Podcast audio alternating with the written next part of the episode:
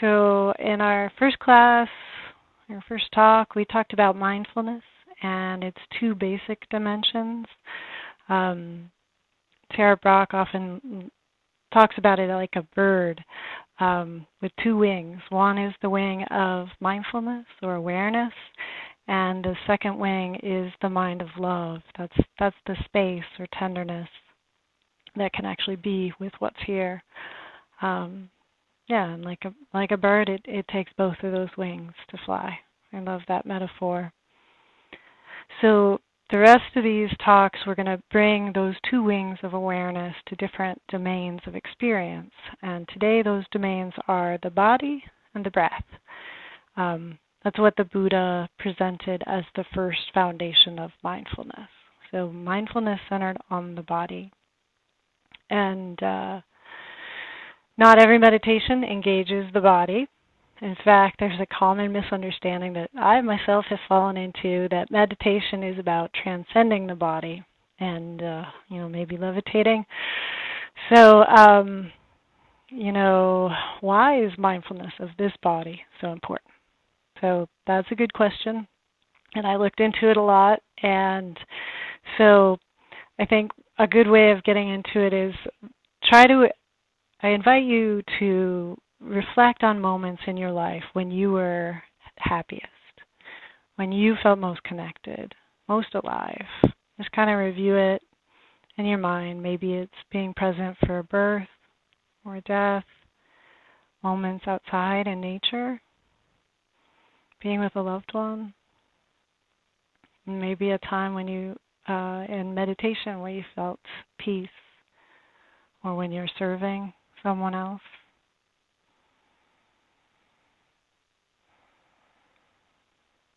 in each one of those, the common denominator is you've got to be in your body to experience it, right? So, full presence includes the body. It's like the focal point of our emotions and thoughts and perceptions. Everything arises from what we touch, or smell, or taste, or see, or hear. Um, yeah, I, I'm going to read a quote by Pema Chodron. I have to look over here. It's also helpful to realize that this very body that we have, that's sitting here right now, with its aches and its pleasures, is exactly what we need to be fully human, fully awake, fully alive. I love that. So, if we take our visualization in the other direction, if you think of moments when you were really suffering, moments that were difficult, conflict with another person, or fear, um, usually the common denominator is once again that we have connect, disconnected from our body, that we're at war with our own body. So, the first thing was to ask, why is it important to connect to the body? The second part is, how come that is so difficult, you know? And I can tell you it it ain't just you. It's it's me. it's everybody. We have this human conditioning um when things are unpleasant to contract, to pull away, you know, like those sea anemones that when the diver's hands they touch it and it goes whoop. That's what I imagine I am. Um and when it's pleasant, we go the other way, chasing after it, um, grasping it. And because these things are continually arising, it can be like an ongoing state of reactivity. So we fall into habits that um, sometimes aren't so wholesome. I like to bike, so it's kind of like I'm pedaling a bicycle, and I'm trying to get away from the stress of the present moment that's you know right back there, or I'm chasing after something I really want, and I'm pedaling really, really fast. So the more stress, the faster I bike. Um, yeah, but the thing is, I'm not really on my bike. I'm in my mind, and I'm leaving my body. So it's it's absolutely the universal human conditioning to leave. And um, when we leave, it's like this waterfall of reactivity, and um, we feel disconnected from the heart and from the intelligence. And for me, if I don't have an intention to be here, I'm I'm leaving all the time. Yeah. So like the bottom line is that the bodily experience isn't really in control of the brain. It's just happening. And so like I try to control something through the brain and that and it just feels out of control in the body. So I end up leaving the body to try to to uh, try to control it, which is counterintuitive, but what I do. So, and that it is also exacerbated by technology. You know, the more I'm looking into the screen, the more disconnected I am from this actual body. So that's kind of where our culture is. So, I mean, the the bottom line is that there's this existential unease with with being at home with what is out of our control, and uh, so we leave. Um, so that leads us to what what happens when we leave the body. And um, once again, Tara Brach, she shares this metaphor I find really helpful here, where you imagine your body as a house, and in the living room there's this kid, this child, and who's really willful, wants to play and eat and wants attention and hurts and cries. He's doing all the thing that life involves. And it gets a little overwhelming and you're feeling powerless to respond and it's kind of stressful and so you go upstairs to your office. That's what I do. I go upstairs to my office. Um and I get on my computer and then the crying gets really loud. And so I put in my earplugs, you know. You get the idea. So when we try to get away from what's going on with life and we just we leave. We separate ourselves and we we know that life's still going on down there. We just don't want to be with it. So we become a little disconnection, shut off. And that can cause, you know, fatigue and exhaustion. It takes a lot of energy to to push away and to leave. And there's guilt. You know, if I if I know something's going on and it's still there, then there's this sort of anxiety and judgment about what I'm not paying attention to. So the office in the metaphor is all the things that we do to escape. For me, it's reading a book or watching TV or um, doom scrolling on my phone. Fill in your favorite um, habit energy. So, yeah, we get cut off. We get cut off from the stress, yay, but also from our hearts you know, when we get cut off from our heart, we we miss that connection with life, and we're in this like virtual reality. So, so we've talked about why it's important to be in our bodies and what suffering happens when we leave. And the third part is the most important part, I think, which is practices that we can use to reconnect to the body. And we we can do this we can practice to try to be aware, to notice what's going on in our bodies. And little bit by little bit, we grow this muscle of awareness of the body. Yeah, practicing with a gentle, mindful presence, including being with the unpleasant and the pleasant, the neutral sensations that move through the body learning to stay. I don't have to keep I don't have to keep pedaling away from it. I can be here. Hmm. So as we do, we can start discovering, you know, a growing sense of presence, of being at home in our bodies in the universe. Like just last week I was out on one of those really warm days. You remember those before the cold snap started and uh, I was smashing the ice from the the luge in our backyard, and I was kind of enjoying the physical action of smashing the ice and and breaking apart the ice. And I looked up, and the sky was a brilliant turquoise, and the clouds were these huge puffy orange ships of orange sherbet. Um, And the elm tree had this the black silhouette and this alpenglow just suffused everything. It was it was magical. It felt vibrant and alive and it was quiet inside my head. And I realized, you know, that's my mind and my body being together at the same time. Really there. Yeah. We all have moments like that where we experience, truly experience where we are, where our bodies are, that we are part of the awe and wonder of the Mother Earth. So, yeah, there's practices that help us build the habit of connecting the mind and body. One of the first practices is focusing on the breath, or if the breath doesn't work for you, uh, another anchor that we can return to again and again to feel the body. So if it's not the breath, it could be a touch point in the body or a sound, um, any sort of anchor that helps us come out of that mental control tower where we're in the virtual reality. Ah, come back here. Come back over and over again. And and we do it um, like Jack Kornfield uh, suggests, like training a puppy. You don't you don't want to beat the puppy. it doesn't feel so good for the puppy, and it doesn't feel good to you either. So sit and stay.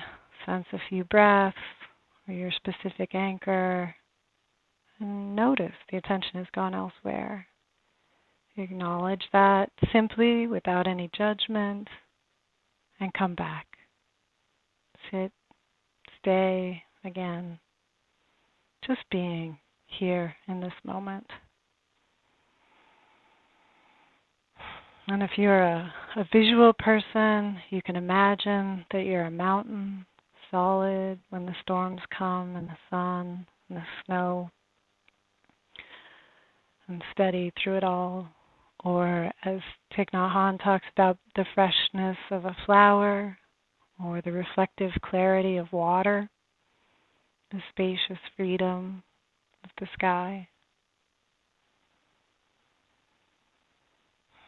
So if, if it your anchor is the breath, just a few a few tips. If you find a place where the breath is most evident and obvious to you, might be the nostrils or that coolness in the back of the throat when you breathe in or you might feel the rise and fall of your chest or your belly.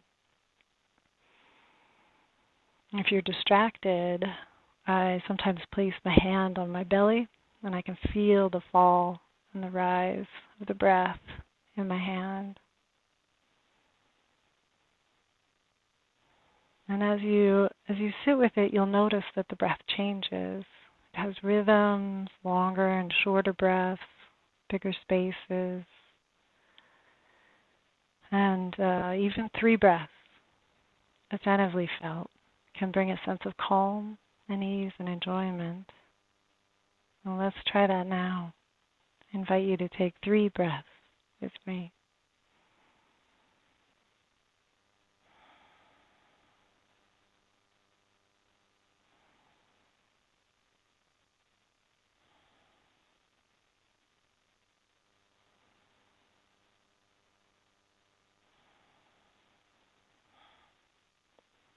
It's something you can do anytime throughout the day. Nobody on your Zoom call needs to know. I do it all the time. if you're busy, when I'm working through my to-do list, um, I can pop three mindful breaths when I do something habitual, like turning um, turning on my car or um, shutting a door, or whenever I pick up my phone. That's a good one.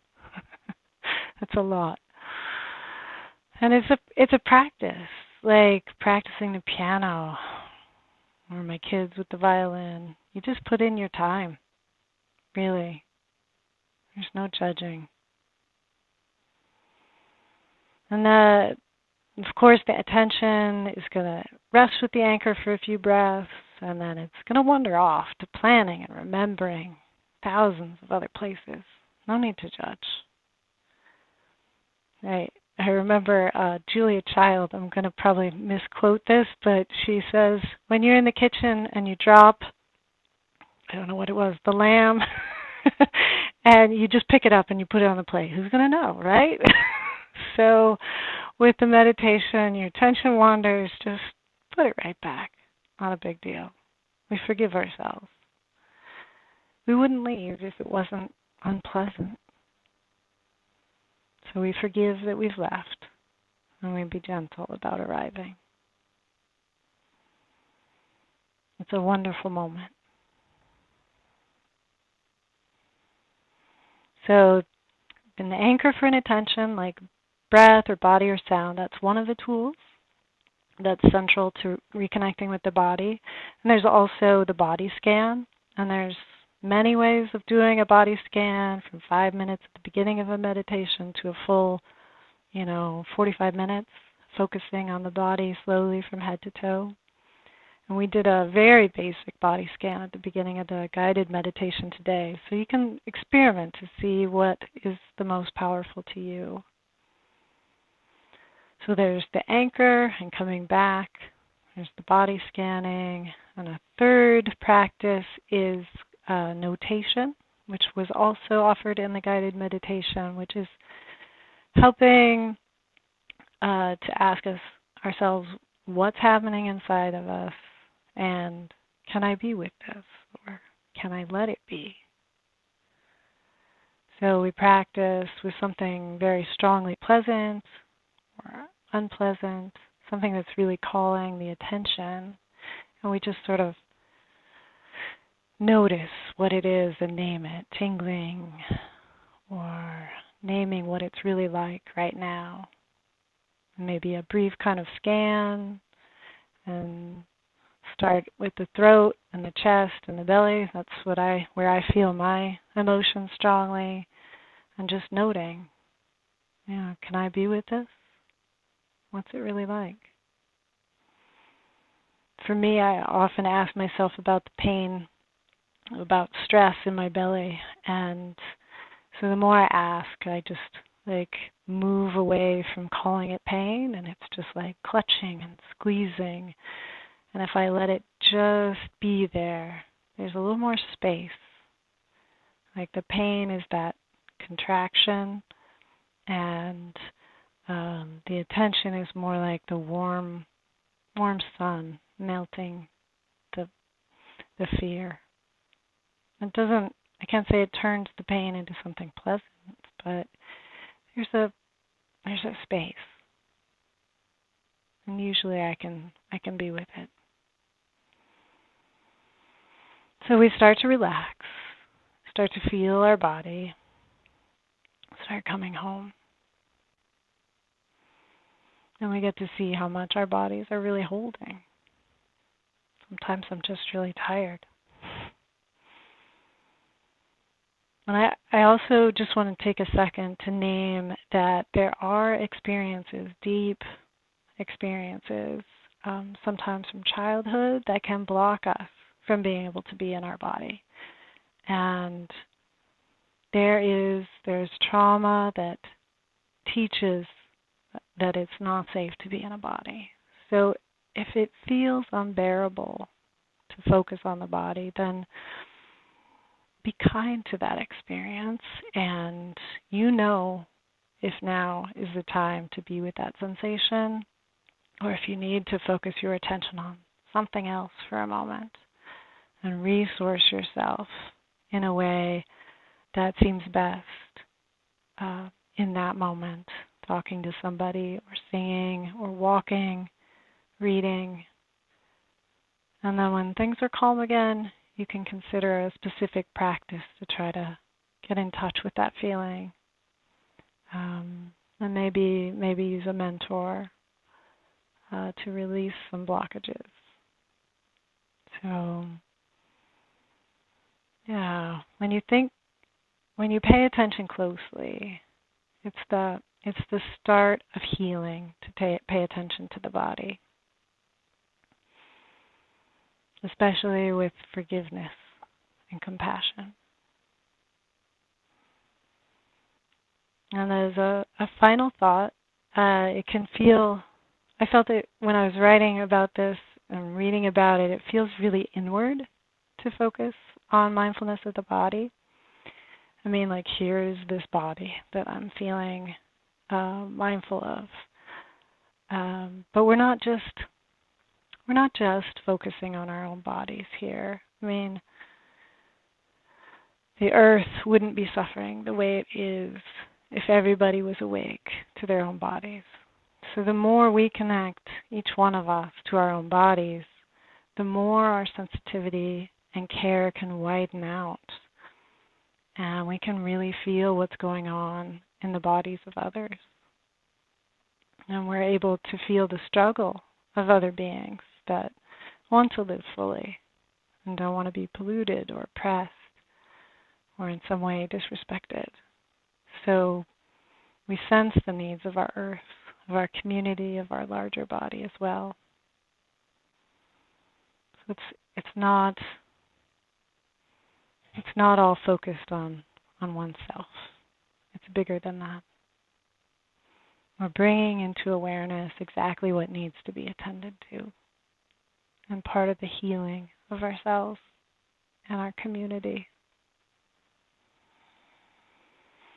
Hmm. So, those are my thoughts about mindfulness on the body and breath.